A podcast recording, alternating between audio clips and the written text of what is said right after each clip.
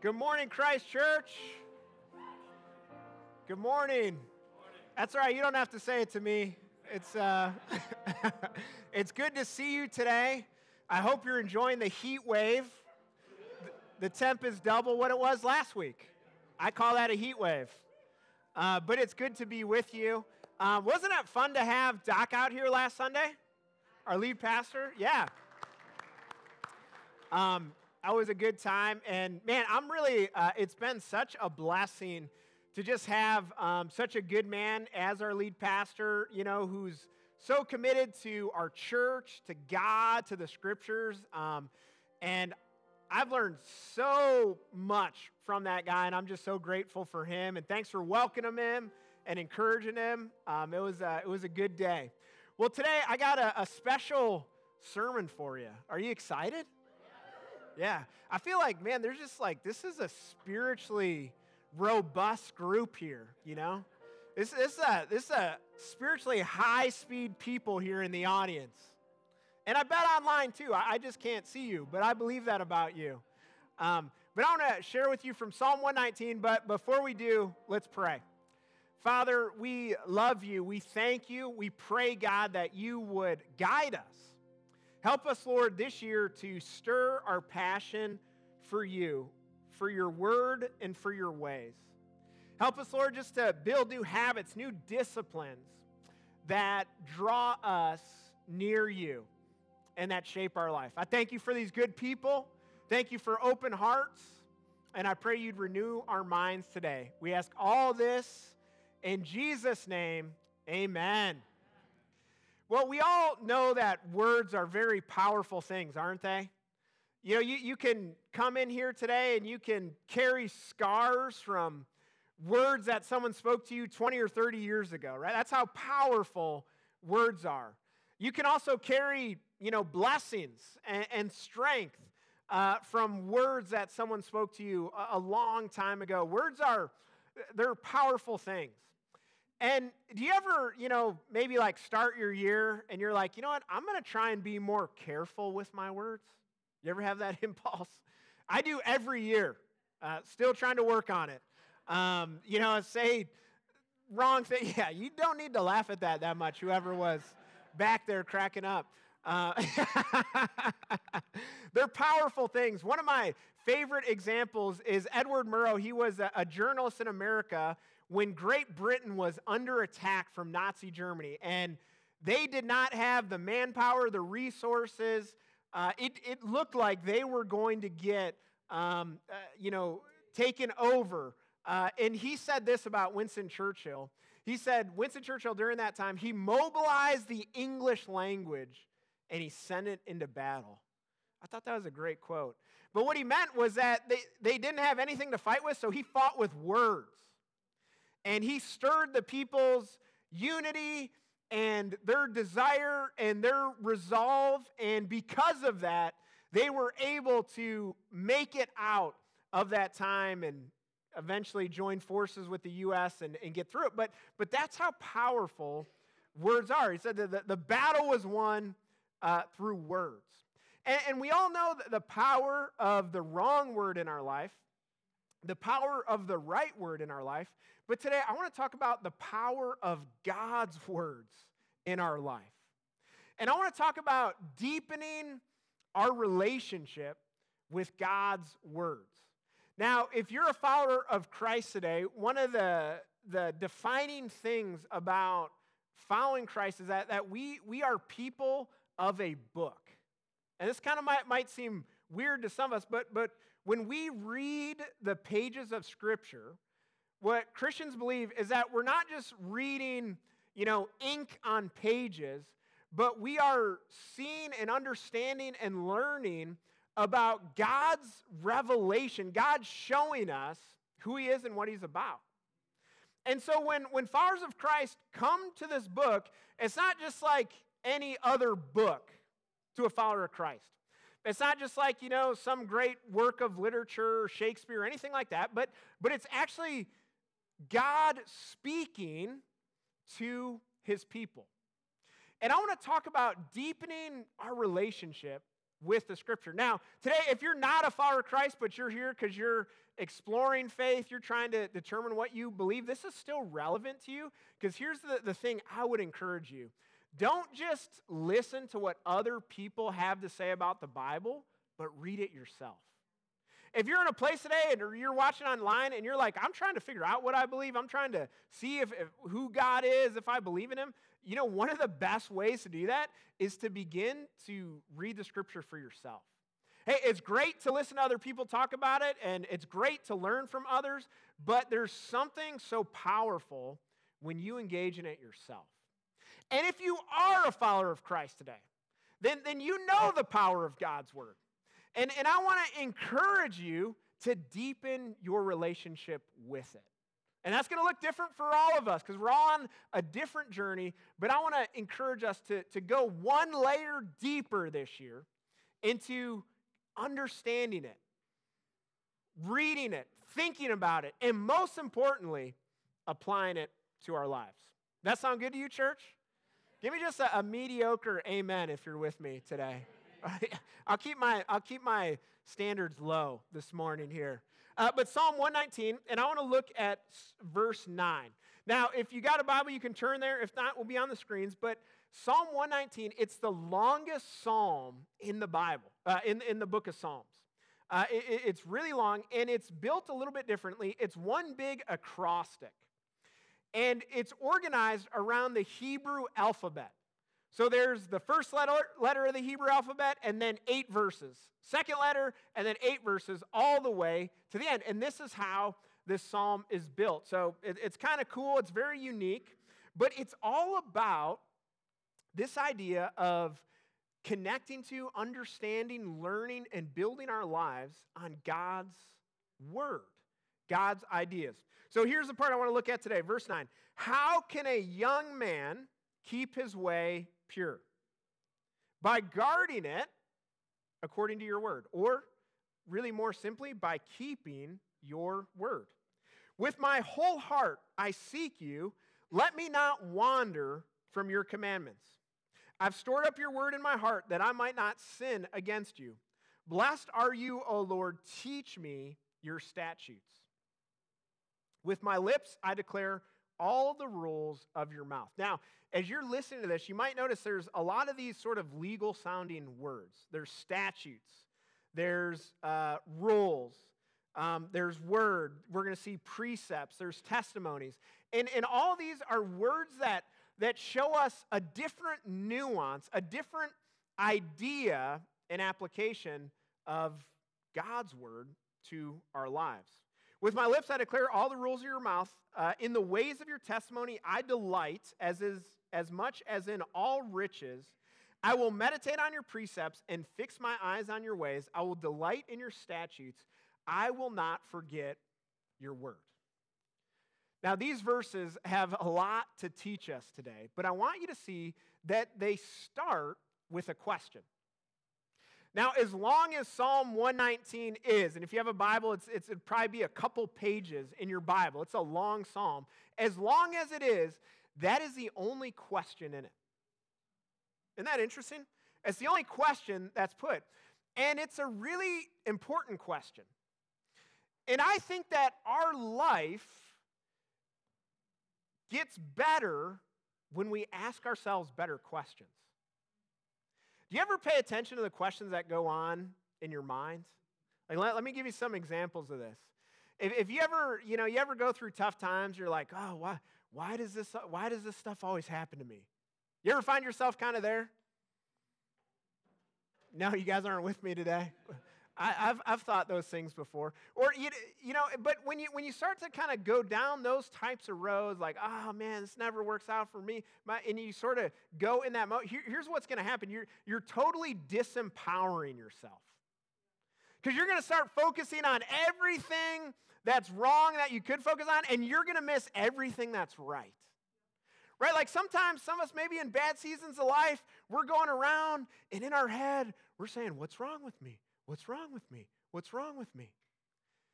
And guess what? When you focus on that, you just you fixate on all your imperfections, which all of us have it, but you miss everything that's right about you at the same time. You with me on this?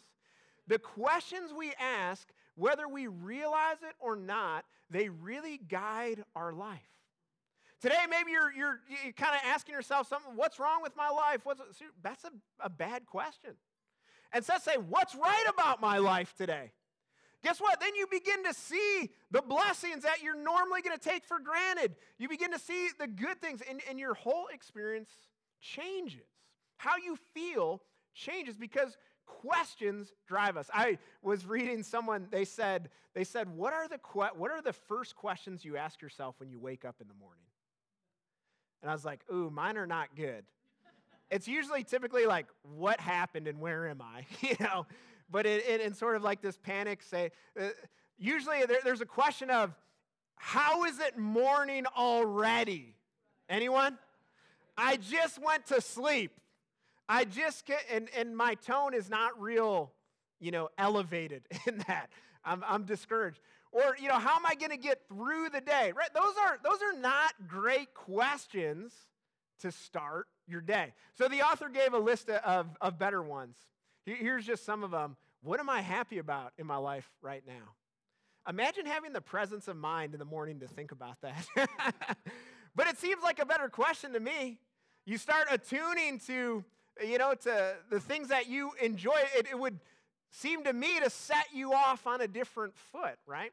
And he has more. What am I excited about in my life right now? What am I proud about in my life now? But here's my point the questions going on in our minds, the questions going on in our life are important.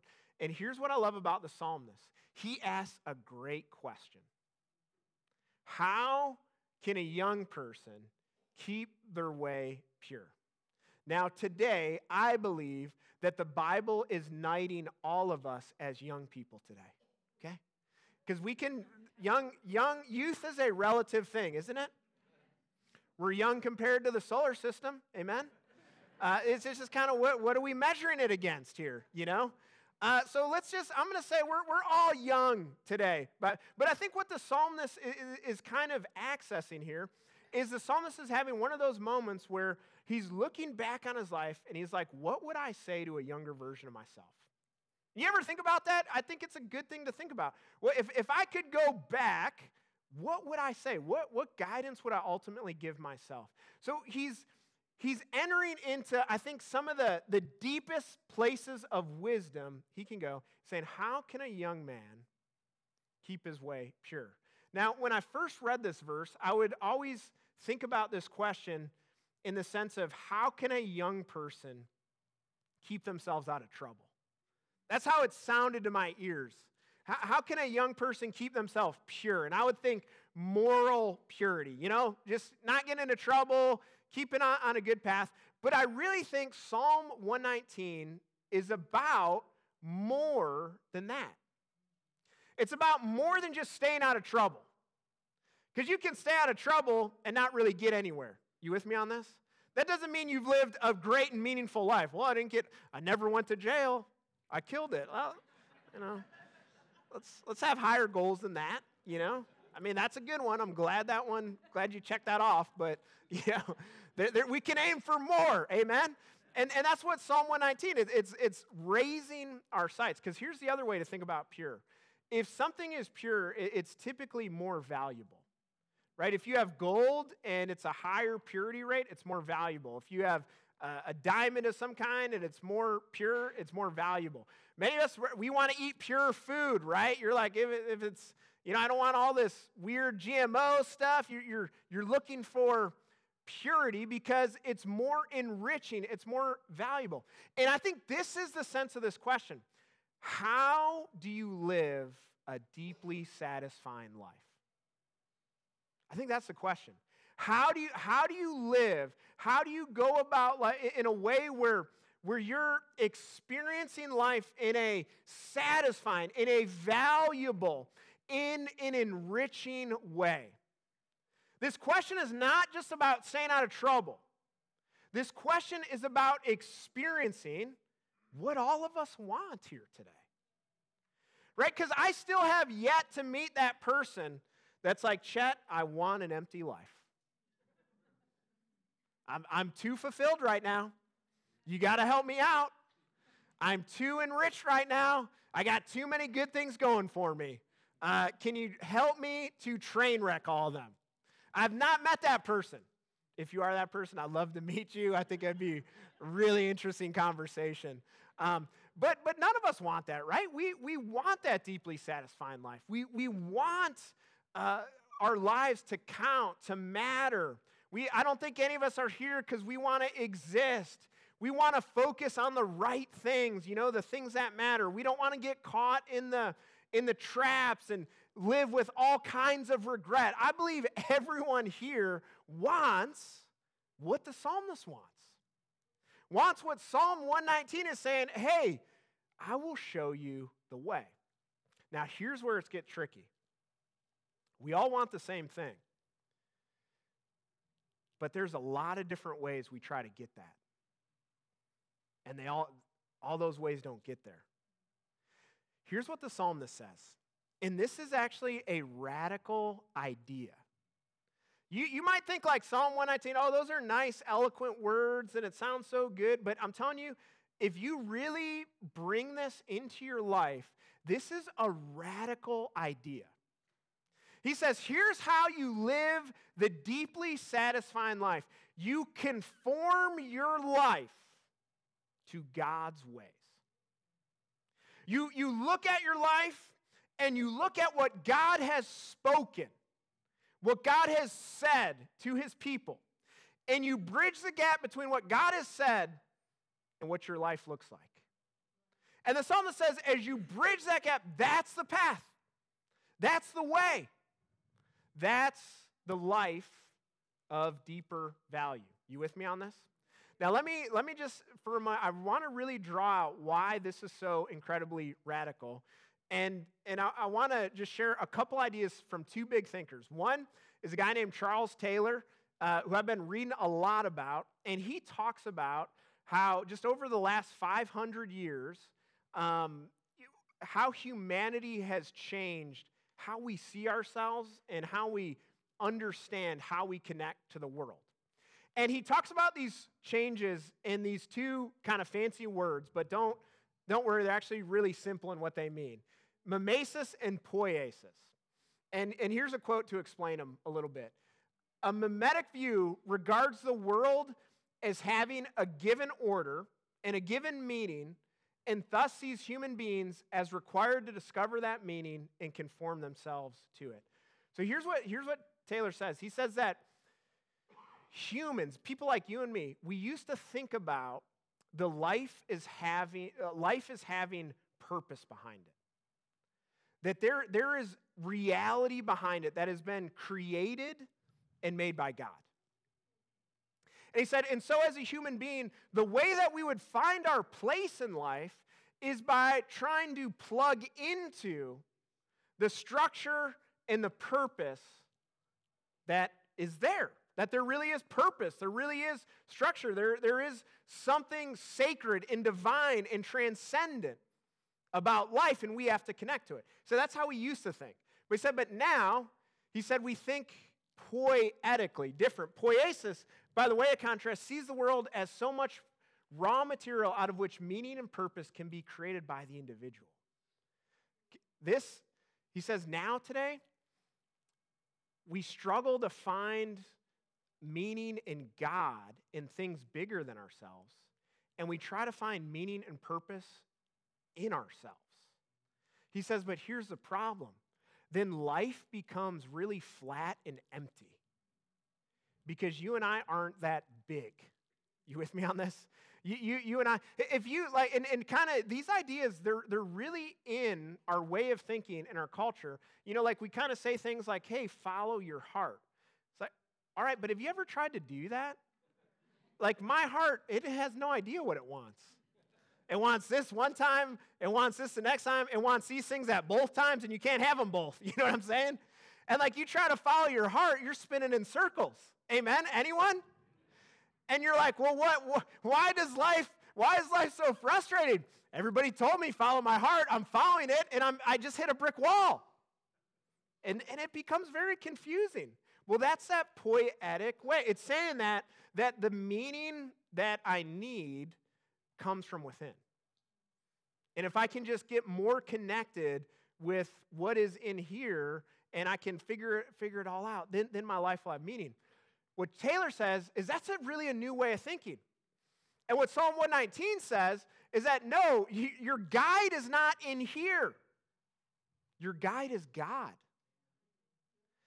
That, that do not conform to all the, the things that are rattling around in your own heart and mind, because there's good things that rattle around in my heart and mind. But can we be honest? There's a lot of unhealthy things too. And if I just sort of say, well, you know, what I'm thinking or feeling is, is always right, look, I, I try to convince my wife of that all the time, but it doesn't, it doesn't really play out because you are meant to connect to the deeper transcendent reality of God. Your, your life is important, but ultimately it's meant to be part of a bigger eternal story about God. And when we live life where we cut that off and we're like, no, it's just my story, there's no God story here, all we're doing is lying to ourselves in entering a life of deeper emptiness. You with me on this? Let me illustrate this one more way. Philip Rieff, he talks about these kind of understands of self, and he says there's been four different ways throughout history that we understand ourselves as human beings. And here they are. He said it, it first is political, man, and it was kind of the ancient times of Aristotle and Plato. Plato, and he said that that people found purpose and meaning by being connected to the city that they were part of. Political, it comes from the Greek word polis, which means city. So political man means I find my purpose in this external thing called the city. He said, then it became religion. Then it was, I, I find my purpose in these transcendent realities of religion. He said, then it became economic man. I find my purpose and meaning in work.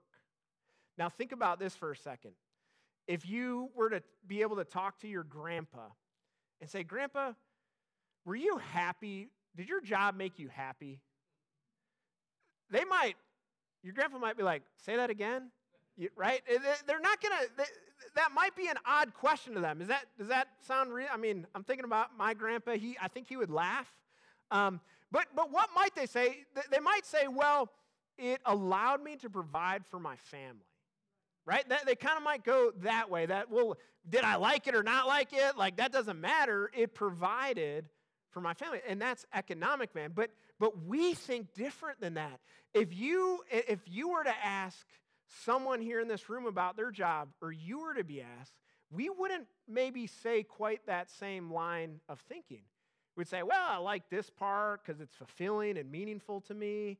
But, or, you know, I don't like this because it's not fulfilling i mean But, but we would think about it much more psychologically. You with me on this? We, we would think about how it impacts our inner sense of happiness. And that would be maybe the primary filter we would think about. Here's what Rieff is saying. He's saying that's psychological man. That, that, so, so what we do is we understand the world by turning inward. And then we try as much as we have control, which is not very much, to try to get the external world to match up with our inward sense of well being and happiness. It becomes a very difficult thing. See, my kids don't care about my internal sense of well being. they don't care. I try, I'd be like, kids, look, dad's tired, dad's crabby, dad ain't got time for this. Church, they don't care. You're hurting my psychological self. They don't care. And have you ever noticed, quite in fact, like not as many people care as you want them to, you know? And you're like, what the heck? You know, and then and then you go out to the world and, and the world doesn't, they don't bow to it either. And then we get all frustrated, we're all worked up. But but but here's what I think is so radical about this. That the scripture's saying, hey, the deeply satisfying life, it's not found in here. And it's not found by getting everything out here to align with what's going on in here. You'll drive yourself crazy trying to do that. You'll, you'll, you'll spin your wheels for the whole life. It says, no, no. The way that we find this deep satisfaction is by taking what's in here and conforming it to God's ideas. I'm not, my, my primary filter in life is not going to be, does this make me happy or not? My primary filter is going to be, does this honor God or not? You see the difference? My primary filter is, does this feel good or not feel good? Because you all know sometimes the right thing doesn't feel good. It's a hard thing, but it aligns with God. You with me on this? It conforms to God. And when I conform to God, I'm stepping outside of the small world of the cramped self, and I'm stepping into the bigger story of God. And your soul's like, I can breathe again. Your soul's like, this is fresh air and sunshine. I thought I was living cramped up in the corner, but now I realize this is actually living. And this is what Psalm 119 is inviting us into. And so let me just talk about a couple ideas from this to encourage us on conforming to God's ways. Now, there's, there's a lot uh, in the psalm, so I'm just going to pick out a, a, couple of these. But, but number one, you see in the psalm that, that there's all this legal terminology, and I just want to point out that the psalmist sees God's ways as authoritative and wise. That what God speaks is not just a good recommendation, but it carries authority on their life. That again, today, if you're a follower of Christ, the words of Jesus are an optional to us. It's like, all right, Jesus, you know, we can't do the buffet approach. I'll take a little bit of this. I like what you say about prayer. I don't like what you say about forgiveness. I'm going to leave that one behind. I like what you say about God's love for me. I don't like what you say about loving my enemies, so I'm going to leave. No, no. The psalmist says it's all authoritative. It doesn't matter if I like it or not. Look, we would all love to be God's editors, wouldn't we? We'd all be like, all right, Lord, uh, I did some proofreading. Here's what I think it should say. You don't get that right. And you, trust me, you may think you're competent for it, but you're not, all right? He is wise, He is the authority. And, and here's the truth, and here's what Psalm 119 shows us is that it's for your good, not for your breakdown. I took our uh, car in recently last week for an oil change, and I went to the counter, and the lady's like, Well, sir, I got some bad news. I was like, No, no, you know, that's, you don't want to hear bad news at the car spot. Said, Well, uh, you're um, at the mileage that you're at, you should get a new timing belt. It's only today, there's a good deal. It's only $1,300 today. Would you like to do that? No.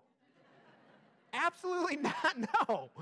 Uh, but she's like, well, it's, it's just preventative maintenance. You know, we, we don't know if it's in good shape or bad shape, but, you know, you're at the life in the car where it'll, you should get it changed.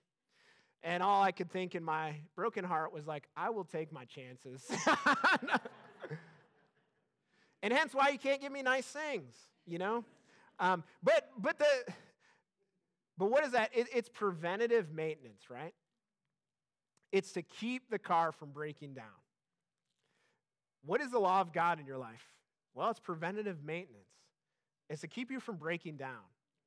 It's not to destroy you, it's not to break you, but it's actually to give you life. And then the psalmist says, I, I'm committed to your way. With my whole heart, I seek you. Now, today, I want to ask you a question to think about. Have you had enough life experience to know your way won't cut it? Have, have you been through enough pain and difficulty to know your way is not God's ways and God's way is better? And, church, I think that pain is a great motivator for that. But if you can avoid that pain and just take my word on that for this morning, do yourself that favor. Psalm says, I'm, I'm seeking you because my way's not it. And I, I hope and pray that in your heart and in my heart this year, we, we would have that impulse in our souls. Say, Lord, I want your way this year. I want your way. I've done enough years my way. I've done enough years trying to tell you what to do. I've done enough years trying to figure it all out on my own. I want your way. Church, I pray you have that heart. I pray that we pray that heart into our system because it'll save us a lot of pain. And then he says, I've stored up your word in my heart that I might not sin against you. Here's what I like about this idea. He said, I'm being proactive in my relationship to your word. Here's what I mean God will meet you when you're in a ditch. If you're in a ditch, if you're in a tough spot, if you go off the road, God will meet you there and He'll meet you with grace, He'll meet you with kindness, He'll meet you with help. But do you know what is even better than God meeting you in a ditch? Is inviting God into your plans today and for tomorrow and saying, Lord, I don't want to just have these 911 moments with you. I want you to form my future so that I drive into less ditches. That makes sense, anyone? That's proactive. I, I yes, God will meet, man, He's so gracious. He'll, he'll meet us in the ditch. But you know what I would just encourage us today is to say, no, Lord, I'm going to invite you into my life now in a real way because calling AAA and hooking up the rope and getting pulled out isn't that much fun. And there's a better way. The psalmist says, I'm storing it up. It's, it's, it's going to protect me in the future. And then he says, Teach me your statutes. Have you ever, do you ever have to tell people something a million times? And if it's the person you live with and they're sitting next to you, you don't have to, you can play it cool right now, all right? But do you, do you ever have to tell someone the same thing? Do you enjoy that process? No? I'll take that as a no. Do you think there's ever times where people have to tell you something quite a bit? Nah, nah. Um, what I, sometimes I wonder, what is it like on God's end? Do you ever think about that? We don't have to think about that today. We can move on. But do you, how, and, and what does God have to do to get a message through in your life? What, what does God have to do? Like, here's, here's what I like about this idea I want to be really easy to teach. Like, Lord, you don't need anything fancy to get my attention. We, I don't need a natural disaster. I don't need a, a, a sign in the sky. I want to be quick to hear, quick to learn, and quick to implement. I don't want the Lord to have to kick down the door of my life before I'll finally pay attention to what he's speaking to me. You with me on this, church? It is, it is to our benefit to be more teachable. And the psalmist says, Lord, teach me. I want to be teachable. And I think that's a great prayer to pray this year. Lord, make me teachable. I don't want to I don't want to keep circling the same mountain with God. You know, you can live your Christian life in one year can bleed into another year, another year, and you have not gone up the mountain at all. You've just gone in circles at the base of it. And the Lord is like, we got to keep going in circles because I'm trying to teach you. I'm trying to show you. And there's a better way, but but we got to keep staying in this spot until we can learn and grow and move on. You with me? I've done enough circling in my life. I'd rather move up and move forward. It says, Teach me your way. And then the psalmist has all these different ideas about uh, meditating and speaking and consuming and talking about God's words. And in other words, kind of what he's doing is he's, he's just getting it into his system. He's binging on it. Now, we know how to binge on Netflix. We know how to binge on Hulu. We know how to binge on social media. We know how to binge on all kinds of things, uh, but how much space in our life do we give to God's ideas? What a better thing to be consumed with. Amen, church? What, I, what goes in our system, it does affect us. It does shape us in good ways or bad. Yeah, you watch a bunch of garbage on TV, you can see it affect your attitude or your mindset, what you're attuned to, right? This is, this is how we're wired. And if you feed your system with the eternal realities of God, good stuff comes out of that. And it shapes us and changes us. Here's my challenge to you today. If you've never um, read the scriptures for yourself, I want to encourage you to start that this year. You still got some New Year juju in your system? So, like, I'm very healthy this year, you know? Right? We're not to February yet. There's still some, some fire in you. I want to encourage you. There, there's so many um, different plans, or just even start with, like, I'm going to read one line of Psalm 119 a day. Start there. Start small. Make it easy. Build the habit. Don't be like, I'm going to start in Genesis and read all the way through. Uh, don't do that. No. Set yourself up for success. Uh, you don't even worry about Genesis, you know, until that habit is firm and built and strong. Start in the Psalms. Uh, keep it easy, but, but, but build in your life. If that's not part of your rhythm and you're a follower of Christ, I would encourage you to do that. If that is part of your life, then I want you to think how do I take it one step deeper? Maybe, maybe I need to, to study a little bit more. Maybe I need to, you know, um, get in a group, ask some questions. Maybe I need to, to memorize some. Um, but w- whatever the answer is, figure out what does it look like to take it deeper and to grow that relationship. Because here's what Psalm 119 is showing us there is a better life, there's a better way. But it's by knowing God's way and conforming to it. And, church, here's the beautiful thing. In John's gospel, the author begins, and he says, verse 1, he says, In the beginning was the Word. And the Word was God, and the Word was with God. And we've seen that glory, and it come, and it dwelt among us, and it was full of grace and truth. Here's what I want you to know. Today, eh, when you dig into Scripture, here's why it's so powerful. Because all of the Scripture, as we understand it, as we see it, as we learn it, you know what it'll do? It will help us to see Christ more and more clearly. It will help us to know Him. It will help us to be pulled into His glory, into His goodness, into His love, and we'll see in greater ways the blessing and the majesty of who He is.